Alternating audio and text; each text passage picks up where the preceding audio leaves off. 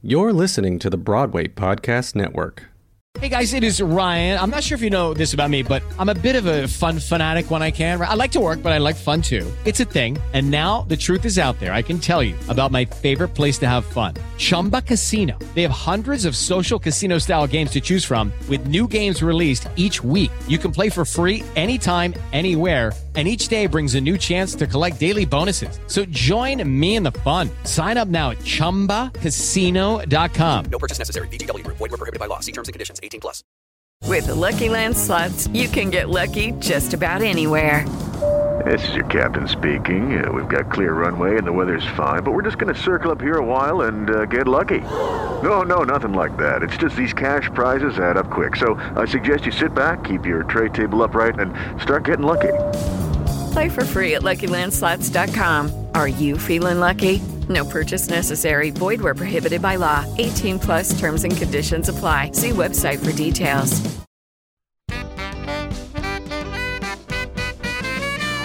It's time to meet the Muppets, so let's turn on the mic for Muppet Show beginners and experts alike. Come on and join the party that's only just begun. Let's smile for a while, it's time to have some fun.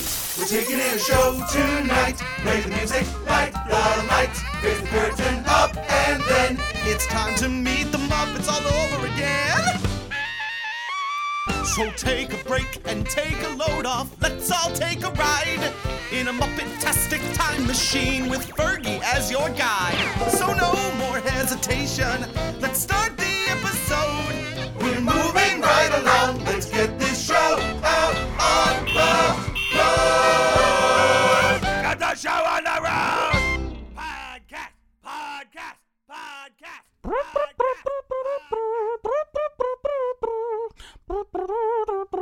Yo, yo, what's good? It is me, Fergie L. Philippe, and this is It's Time to Meet the Muppets, episode 103, or episode 3, however you want to call it. Uh, yeah, this is the Muppet Show recap podcast, where every episode we take a different episode and we talk about it. All the things I liked, all the things I might not have liked, and uh, sometimes there's a history lesson or two. Um, this episode, we're going to be talking about star of the stage and screen, Sandy Duncan. Sandy Duncan, Tony and Emmy nominated actress uh, for her work on Roots and for her work in the title role of the Broadway revival of Peter Pan, which was about 1979. Uh, she is perhaps mostly known for her work on the sitcom The Hogan Family, where she replaced future Muppet Show guest star Valerie Harper in the lead role. Now, before we get into it, uh, one thing I just want to say real quick. If you haven't already, please head over to wherever you get your podcast, but specifically on Apple Podcast, and uh, go ahead and give it a subscribe. Go ahead and give me a rating. And if you're so obliged to, or if you're so inclined to, what's the proper word? It's inclined. If you feel so inclined, leave me a nice little review. It really helps get the podcast out there. Uh, recommend it to your friends, recommend it to your colleagues, to your enemies. Everybody loves the Muppets, so just recommend it to anybody you know. Recommend it to the stranger on the street when you're honking your horn because it's traffic, roll down your window. Hey, listen, it's time to meet the Muppets. Okay, Mister Honda CRV. Um, yeah. So just uh, give me give, give some love if you can. This episode, we are going to cover a few things the opening number, A Nice Girl Like Me, and our unofficial introduction to some of the Muppet monsters. And when I say our, I mean it's time to meet the Muppets, not people who watch the Muppet Show. Uh, how the number Never Smile at a Crocodile was actually the longest Muppet Show sketch to be filmed in the first season. And of course, the infamous banana sketch, as written by the even more infamous Gags Beasley. But before all of that, a little bit of Muppet history.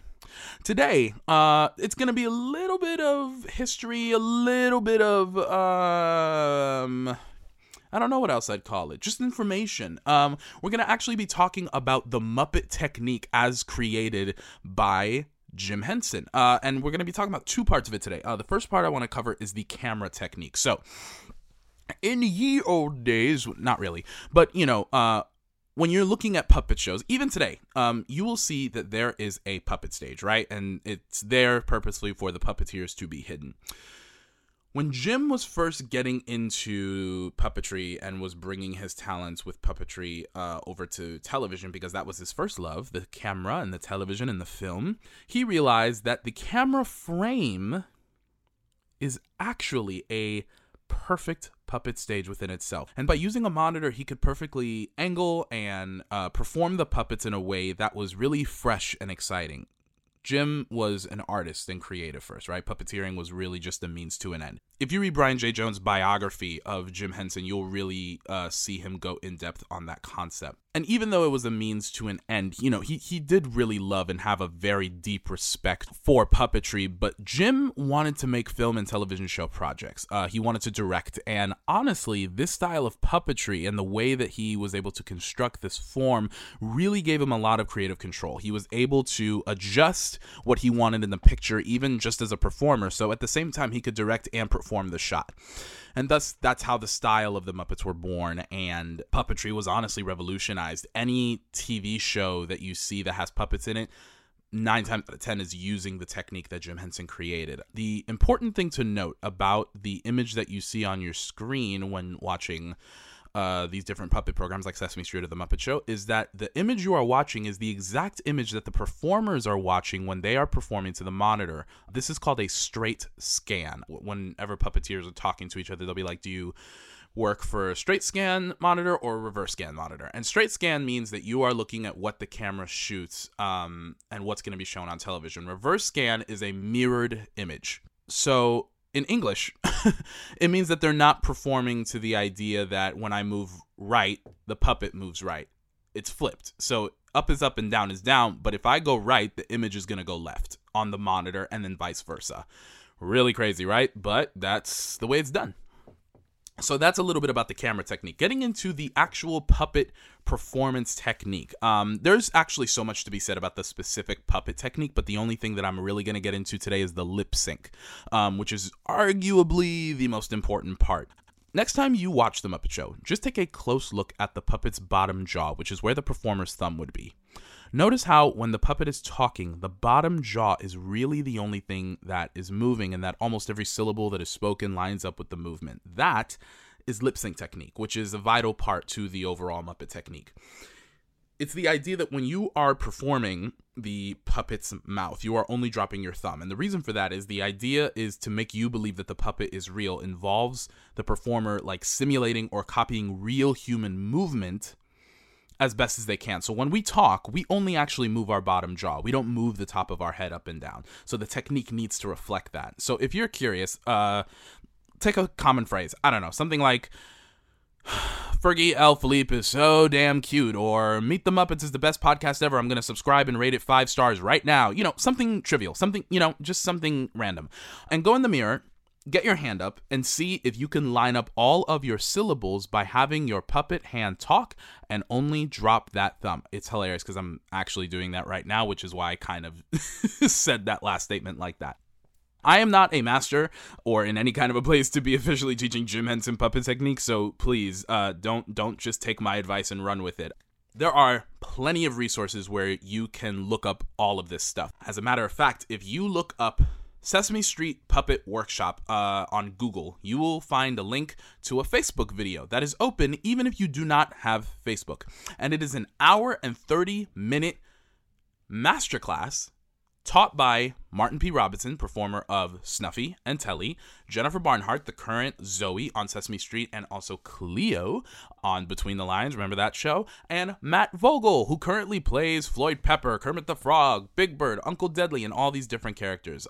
And so the three of them and a group of uh, uh, very lucky individuals um, get to take a crash course on Muppet style puppetry, and you can watch it from your very own home and take part in it as well. So go ahead and look that up. Or if you just want to look up information in general, just look up Muppets behind the scenes or how to perform puppets on Google, and you will find a plethora of knowledge there. There are uh, various other things to the Muppet technique that we will cover soon, but for now, I will leave you with that. And that was Muppet history. And now, let's jump into the show. So we have our theme song, right? And uh, let's just go through the regulars, right? Fozzie's joke.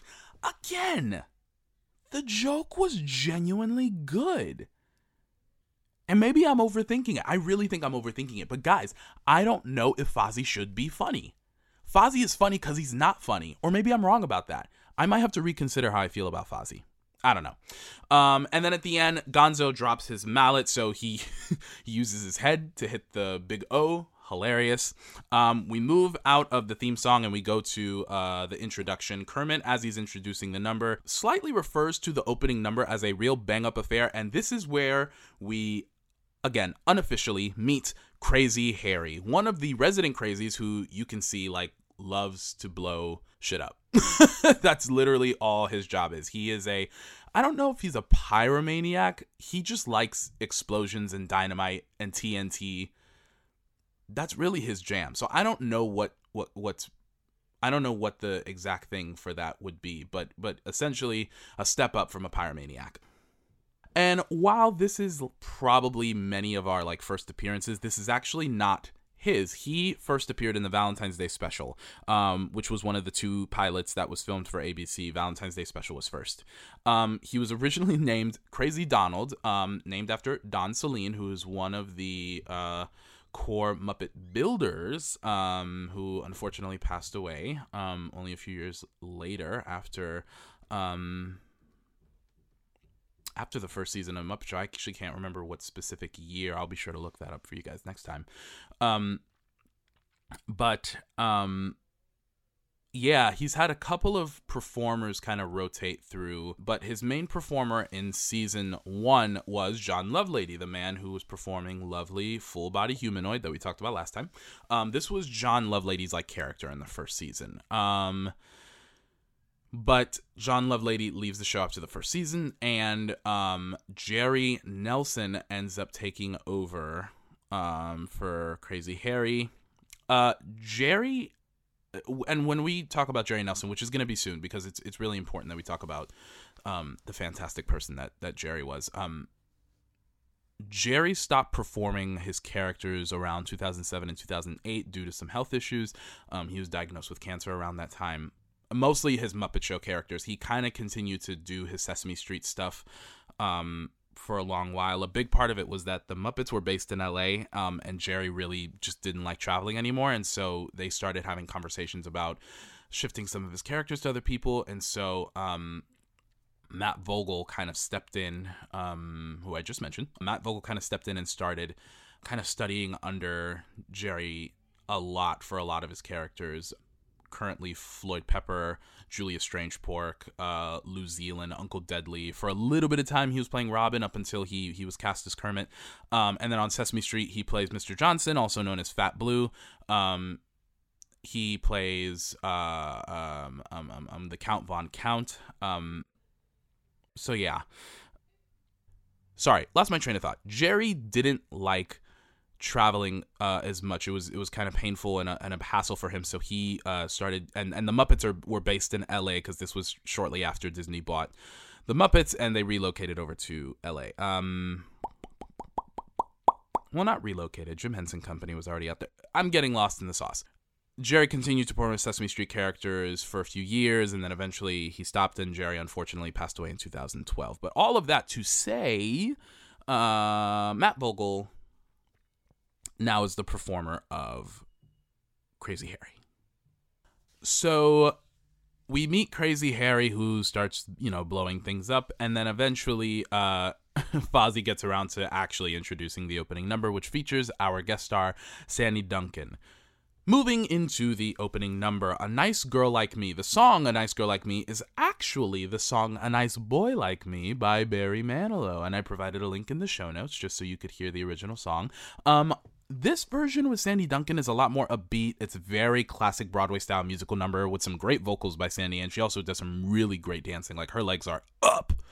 Um, the number takes place in a bar with you know what i'm imagining they're trying to interpret as a group of undesirables um, we have many muppet monsters in here many that if you're following the order of the podcast you probably have not met so we have the beautiful day monster who is the blue monster bartender um, sweetums who we talked about in the last episode he's kind of hanging out by the back Uh, we have the full body humanoid from the last episode as well. Um, that's uh, John Lovelady's character, who was um, Rita Moreno's dance partner in the opening number from the last episode.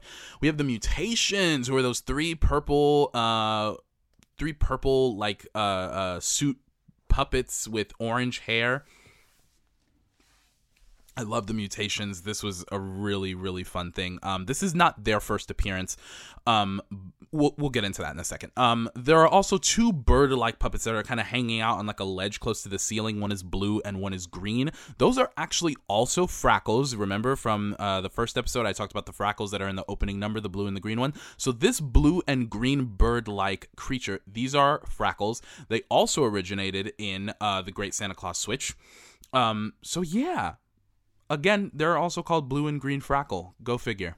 Um, so Beautiful Day Monsters first appearance. Beautiful Day Monster is a, is one of like the legendary like original Muppet monsters. Um, his first appearance was on the Ed Sullivan Show. Um, his original incarnation was actually used for a test pilot of a commercial that Jim Henson was commissioned to do in the '60s. Uh, it was for a series of like food snacks. Um, and th- there were different food snacks called wheels, flutes, and crowns. Um, Beautiful Day Monster was one of three monsters, and uh, these monsters basically terrorized and and stole snacks from people. Um, fun fact: for the wheels portion of the commercial, a certain famous Sesame Street Muppet made his first appearance as the wheel stealer as well. Wheels are cookies. I'm guessing you can figure out who this turned out to be. Yes, of course, it is the original Cookie Monster. Um, this test pilot actually never aired, but years later, uh, the Jim Henson Company released the commercial, and I have provided a link to that in the show notes as well. So enjoy. It's actually a really funny commercial. Um, the mutations. Yes, let's get into the mutations. The mutations make their first appearance on the Muppet Show in the Connie Stevens episode, which. is next. We'll talk about the order later. I'm a little teed off, but it's okay. Uh, they're they're some of the only puppets that the Jim Henson Company has created that their mouths don't actually move. Um, the group of the mutations are obviously a play on the Temptations, and they are meant to um, kind of represent represent dancers more than singers. They would hire dancers to kind of uh, fill these roles. Um, various number of people have played the mutations, but um, these are definitely like dancer dancers that probably just worked around London that they auditioned. Um, uh, the only consistent person that worked with the Henson Company as a dancer, as far as I know, is named Graham Fletcher. Uh, Graham Fletcher was uh, a, a principal dancer with the Royal Ballet for many, many years. Um, he would later on get into some of the more crazy suits that they would have uh, when they do Swine Lake with Rudolph uh, Rudolph Nureyev. Um, he plays the uh, pig ballerina. Um, in the Raquel Welch episode, uh, he plays the spider um, in the in that opening number. Um, so yeah.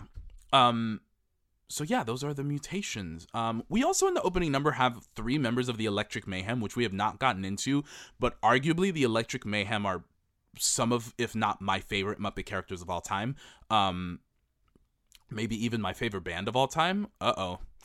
That gets dicey. Um, uh, we have Doctor Teeth, we have Animal, and we have Zoot. Um, w- there are episodes where the full Electric Mayhem come out and perform, and we will get into the minutia of all of it because the Electric Mayhem also, uh, there's so many different moving parts to it. There are so many people involved in the Electric Mayhem that pop in and out over the years, and so we'll get into all of that later.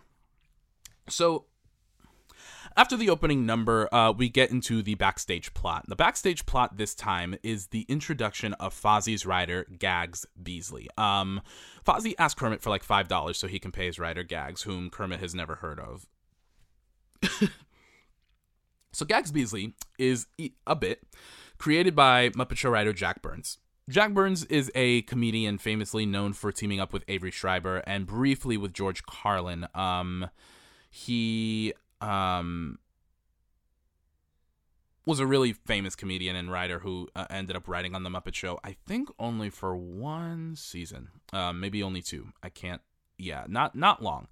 Um, but one time he hosted Saturday Night Live and he performed a live fleshy, that's Puppet Talk for Human, a fleshy version of Gags Beasley, um, and even referenced something called the Banana Sketch.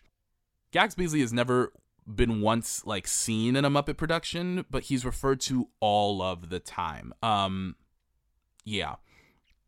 So that's our introduction to Gags Beasley.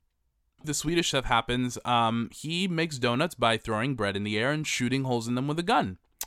And that's about it. Uh, Kermit then introduces Fozzie, and we get some great banter from Statler and Waldorf. It's right before Fozzie's uh, stand up. Fozzie comes out and does a few jokes, and uh, prompted by Statler and Waldorf's heckling, Fozzie preps to tell the famous banana sketch. Now, we never get to hear what the banana sketch is. As soon as he starts to tell it, we get a shot from backstage, and we see Hilda, um, who's the resident costumer for The Muppet Show. She only lasts for one season. She's played by Eren Ozker. But we see Hilda kind of laughing and saying to Kermit, Oh my gosh, like Fozzie's doing so well and how the reason why he's doing so well is his writing is so good. And Kermit is like, you know, he doesn't know who Gags Beasley is. Scooter dro- drops by, and Scooter and Hilda are like, You don't know who Gags Beasley is? And so Hilda tells Kermit that, you know, he wrote the famous banana sketch. Again, Kermit goes, I don't know what the banana sketch is. Before Hilda can even get the banana sketch out, she starts laughing so hard that she just walks off. Then Fozzie comes off stage, and Kermit says, Fozzie, what is the banana sketch? Fozzie makes fun of Kermit for not knowing what the banana sketch is. Fozzie runs off. Kermit then says, I feel like somebody is pulling my leg. Wait, somebody is pulling my leg. It's the Great Gonzo. And the Great Gonzo comes up from under the table after pulling on, literally pulling on Kermit's leg. And uh, it prompts Gonzo to say, You've never heard of the banana sketch? And he starts laughing at him. Kermit yells at him to run away. And this begins our running gag for the episode. Is there a running gag in every single episode of The Muppet Show? We will see. We will see. After that, we go into At the Dance. This one is actually a lot of fun and a bit of a change of pace. We uh, have a tango this time. Uh, there's a great bit at the end where Animal is continually falling on his face from a joke that goes, You know, I'm falling for you. And she goes, What can I do? And he goes, Get out of the way. And he starts falling on his face. And then he eventually drags his date into it. Hey guys, it is Ryan. I'm not sure if you know this about me, but I'm a bit of a fun fanatic when I can. I like to work, but I like fun too. It's a thing. And now the truth is out there. I can tell you about my favorite place to have fun Chumba Casino. They have hundreds of social casino style games to choose from, with new games released each week. You can play for free anytime, anywhere. And each day brings a new chance to collect daily bonuses. So join me in the fun. Sign up now at chumbacasino.com. No purchase necessary. Group. Void were prohibited by law. See terms and conditions. 18 plus. Hello, it is Ryan, and I was on a flight the other day playing one of my favorite social spin slot games on chumbacasino.com. I looked over the person sitting next to me, and you know what they were doing? They were also playing Chumba Casino. Coincidence? I think not. Everybody's loving having fun with it. Chumba Casino is home to hundreds of casino style games that you can play for free anytime, anywhere, even at 30,000 feet. So sign up now at chumbacasino.com to claim your free welcome bonus. That's chumbacasino.com and live the Chumba life. No purchase necessary. Group. Void were prohibited by law. See terms and conditions. 18 plus. Um, we then go into a sketch uh, called Inner Beauty, which is where uh, Sandy Duncan is walking through a park and she sees that Sweetums is crying. Um, and she's like, Why are you crying? Sweetums is crying because he is ugly. Uh, but Sandy convinces him that actually he's beautiful. So he becomes convinced that he's beautiful and he kind of runs away happy. There's like a whole sequence with Muppy again where Muppy comes in as a puppet or Muppy comes in as a real dog, turns into a puppet, bites Sweetums' hand, runs off as a puppy. He says hi to a flower. The flower wilts. This whole thing. After Sandy convinces him that he's beautiful, the puppy licks him. The flower will, you know, goes back to normal, and then yada yada yada yada goes.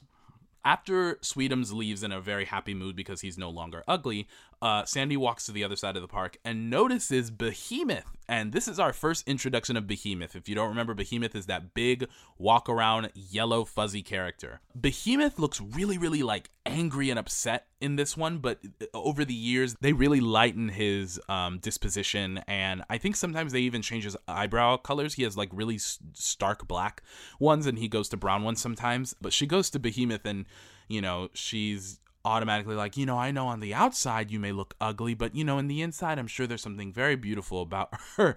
And it goes to a close up of her, and you realize that Behemoth has launched a pie at her face. And a pie is funny. A pie in the face is funny every time. It just will never fail. It's always funny every time. Um, so then we get out of the sketch and we go into the UK spot. Reminder: the UK spot. Remember, in the UK, um, their commercial breaks are shorter, so they have a little bit more time. They often threw in another sketch and another or another song or something like that. Um, this episode's UK spot is a song called "Nobody." Um, this actually was very interesting to kind of go back and listen to because there was something about Nobody that felt kind of familiar to me, or the style of song felt really familiar. And the reason for that is because Nobody is actually a song that was frequently performed by um, minstrel and blackface performer Bert Williams. Now, of course, you know, minstrel shows were a incredibly racist and offensive act that was kind of born out of vaudeville uh, white performers uh, burning cork, rubbing it onto their face to appear black, and either putting on red lipstick or um, any other kind of color. And essentially, they would make fun of the African American race, um, calling black people lazy, um, ignorant, stupid, dumb, uh, and there was often songs. There's like a whole thing on it. You can find all the research you want on minstrel shows outside of there. But Bert Williams was a black performer who was hired by the Ziegfeld Follies to do um, vaudeville bits and some minstrelsy bits, and he at some point was the highest paid black performer in America, um, and he was the third highest paid uh, performer at the Ziegfeld Follies. Um, and so this was one of his most popular songs. He wrote the song, Bert Williams wrote this song with Alex Rogers. Um, but the song ended up being covered by many, many famous artists like Arthur Collins, Johnny Cash, Carol Burnett, and Nina Simone.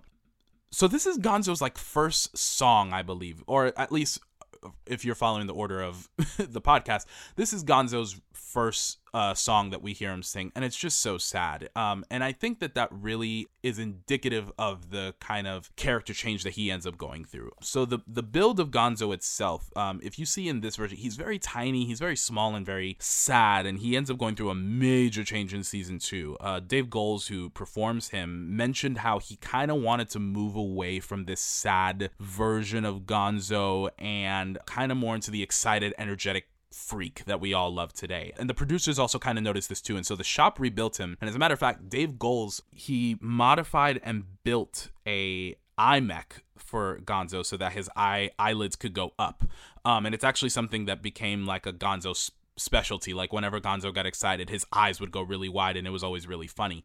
That was part of Dave Goelz's doing. Um, and it's the same eye mech that they end up using in Big Bird. Essentially, um, there is a trigger attached to the finger inside of where the brain would, or the head, the top of the jaw, um, and you are able to pull that finger down, um, and the eyelids close or the eyelids open. I can't necessarily remember which one. I've never gotten to do that. Um, and so yeah, so it's that same mech. There's also a really funny bit like halfway through the song, like Rolf starts like howling because Gonzo is so sad. Um, so yeah, that's the end of Nobody. Uh, we then go into Never Smile at a Crocodile.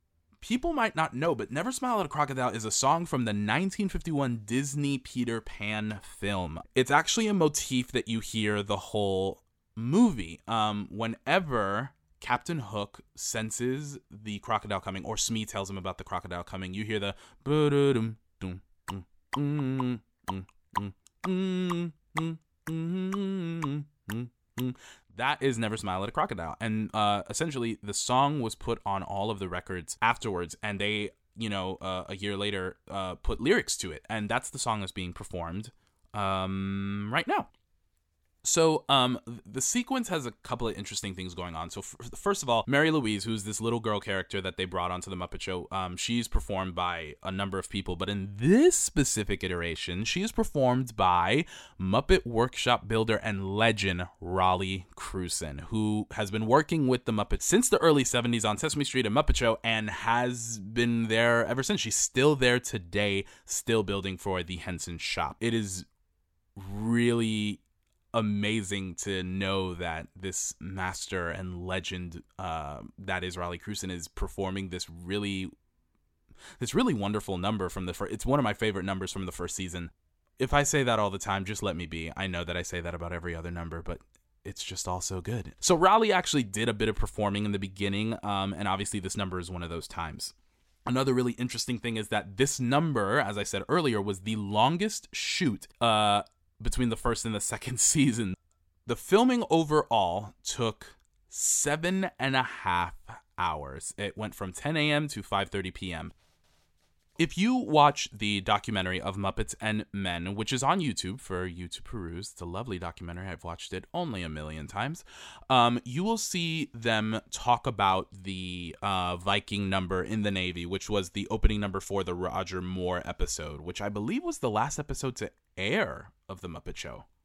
Uh, Jim talks about how, you know, they, they spent a long time filming the Viking number and how actually spending that amount of time was detrimental to their schedule. Um, they filmed very quick and very efficiently. I can't remember the exact timeline of when how many how long it took for them to shoot a whole episode, but they moved very very quickly. And so the fact that they spent this long on this number uh, is really telling how difficult it is. And there are some kind of crazy effects in it. Like there's a one sequence where a puppet frog kind of jumps in the air in front of him.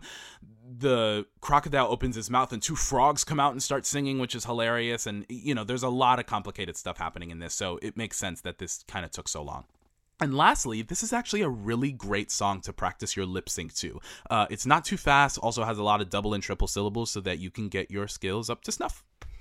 Uh, so then we get out of uh, Never Smile at a Crocodile and we go into the talk spot. The talk spot, um, which is where Kermit gets to kind of talk with the guest star. This time, Sandy and Fozzie and Kermit are all talking.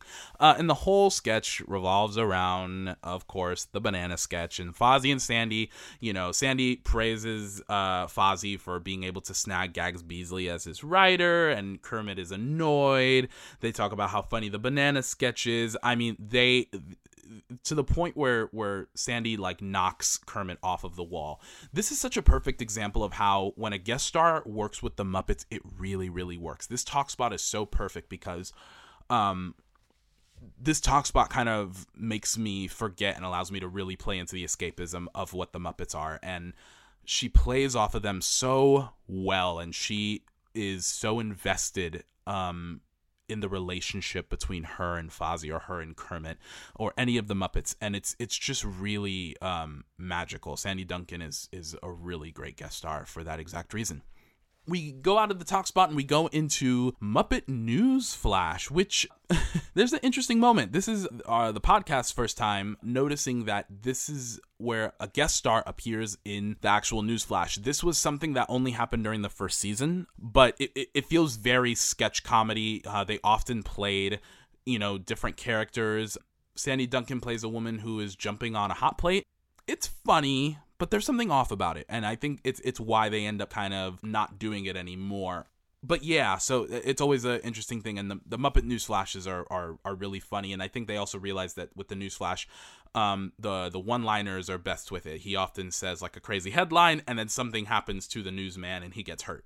That's usually how quick the sketch goes, and um, it it works really well in that uh, timing.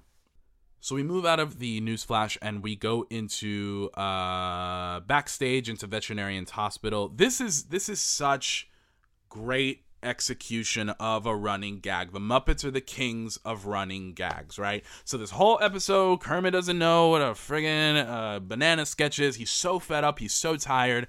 Uh, Piggy even makes fun of him for it and all of these different things. And the fact that it ends with the banana coming in and saying, Where's my dressing room? Just don't shove me in the fridge.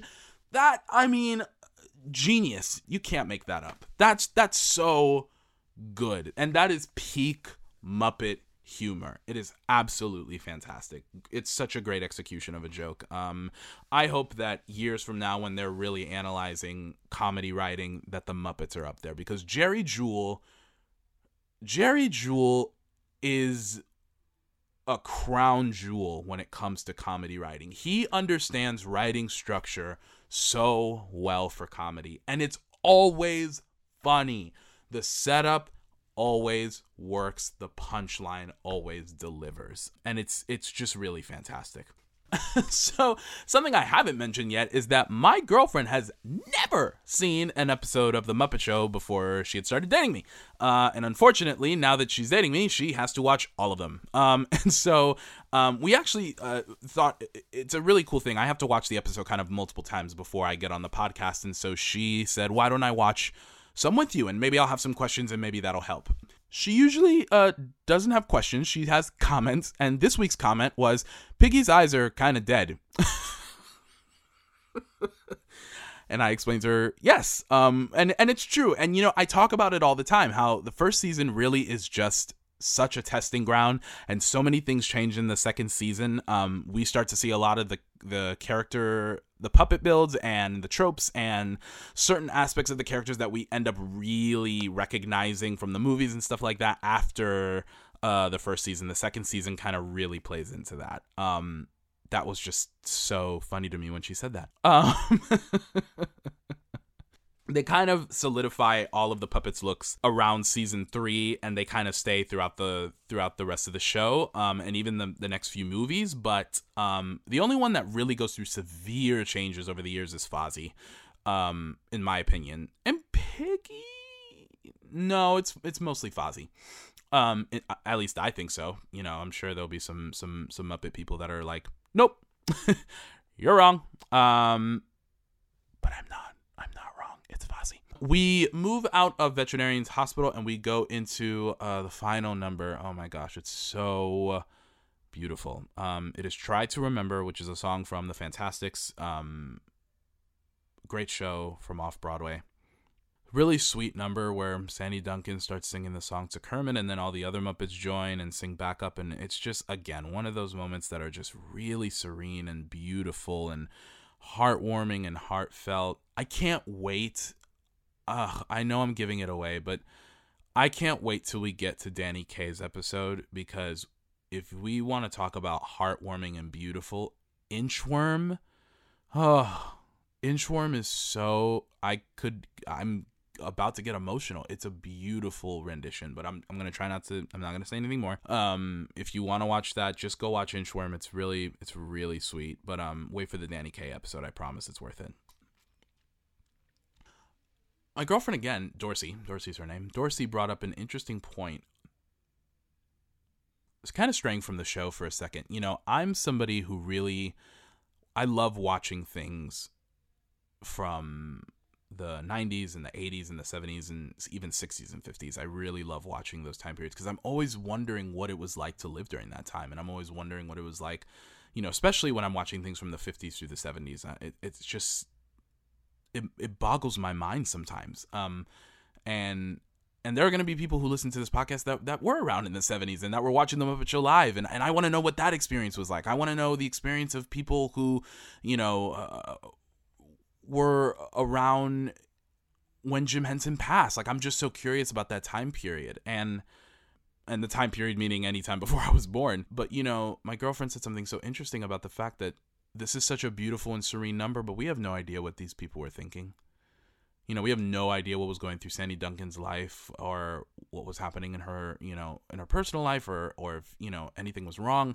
That goes for the performers and everything as well it's something that I actually think is fascinating whenever I, I reread Brian Jay Jones' biography on Jim Henson and they talk about Jim Henson and Jane Henson's separation.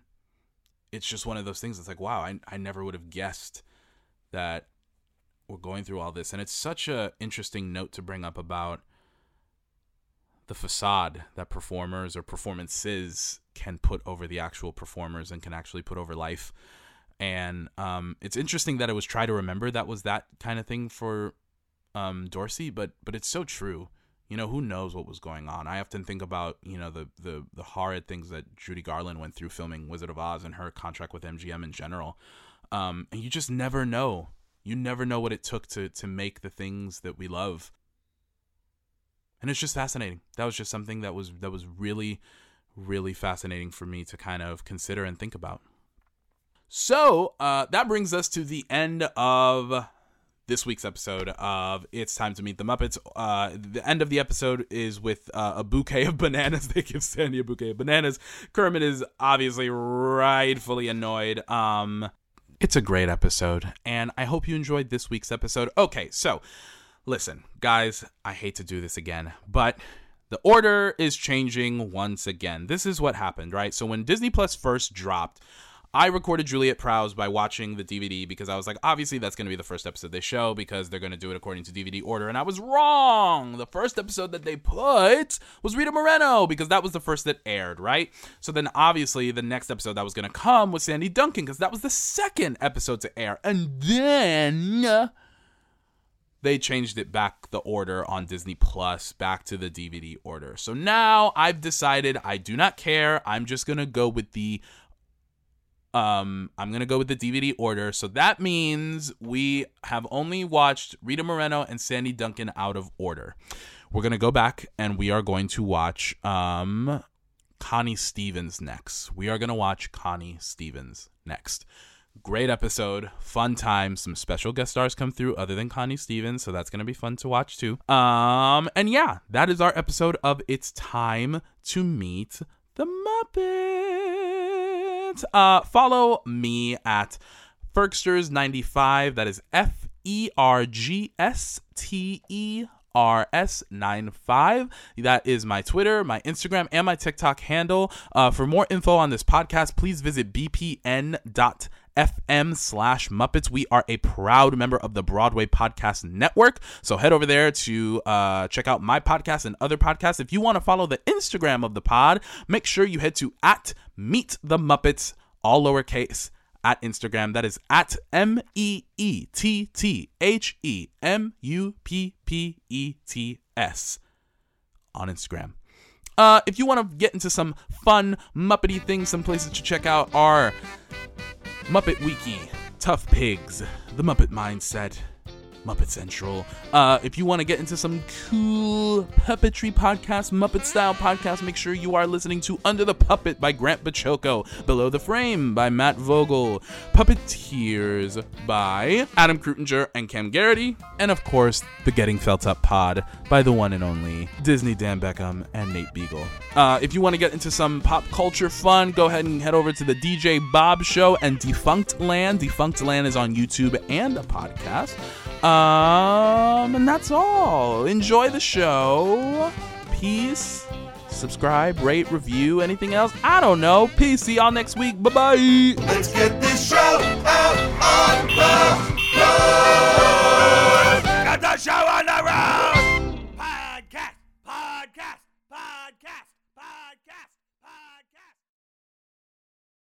Hey, it's Leslie Odom Jr. here on the Broadway Podcast Network to tell you about the Rise Theater Directory, a program of Maestra Music. Rise is a national online resource designed to connect and empower backstage and administrative and creative theater professionals from underrepresented backgrounds.